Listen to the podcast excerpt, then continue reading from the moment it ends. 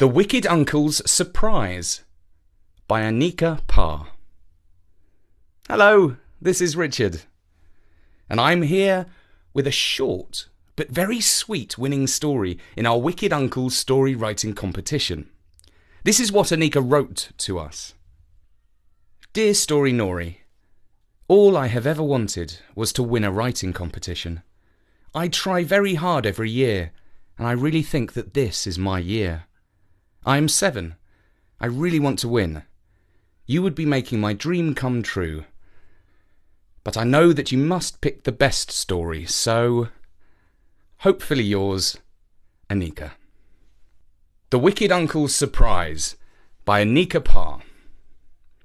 One day, Uncle Jeff was walking down the street and his phone rang. Pring, pring. Oh, all I wanted was to take a nice peaceful walk for my birthday. But he picked up anyway. Jeff, we need your help. The kids went missing. Help, help. Oh no, he thought. Where could they have gone? Jeff, can you find them? She said. Yes, yes, he said. I will. Oh, I can't thank you enough. Any time, he said. And he was off. Hey, I know. I'll call Jemima's phone. So he did.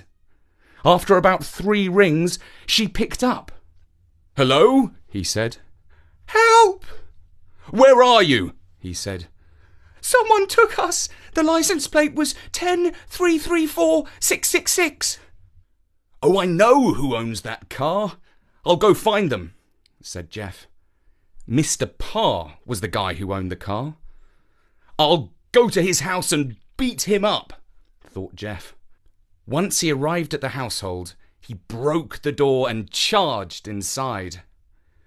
Give me my kids back! he bellowed. Wait! There's no one here!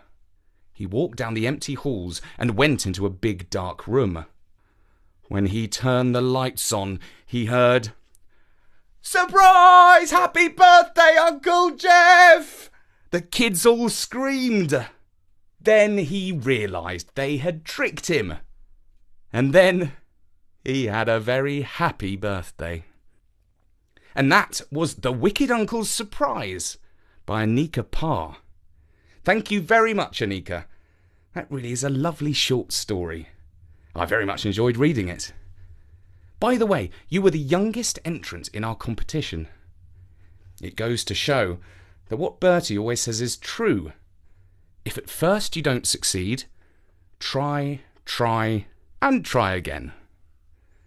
I'll be back soon with some more entries in our Wicked Uncle writing competition, sponsored by wickeduncle.co.uk, the super fun online toy store.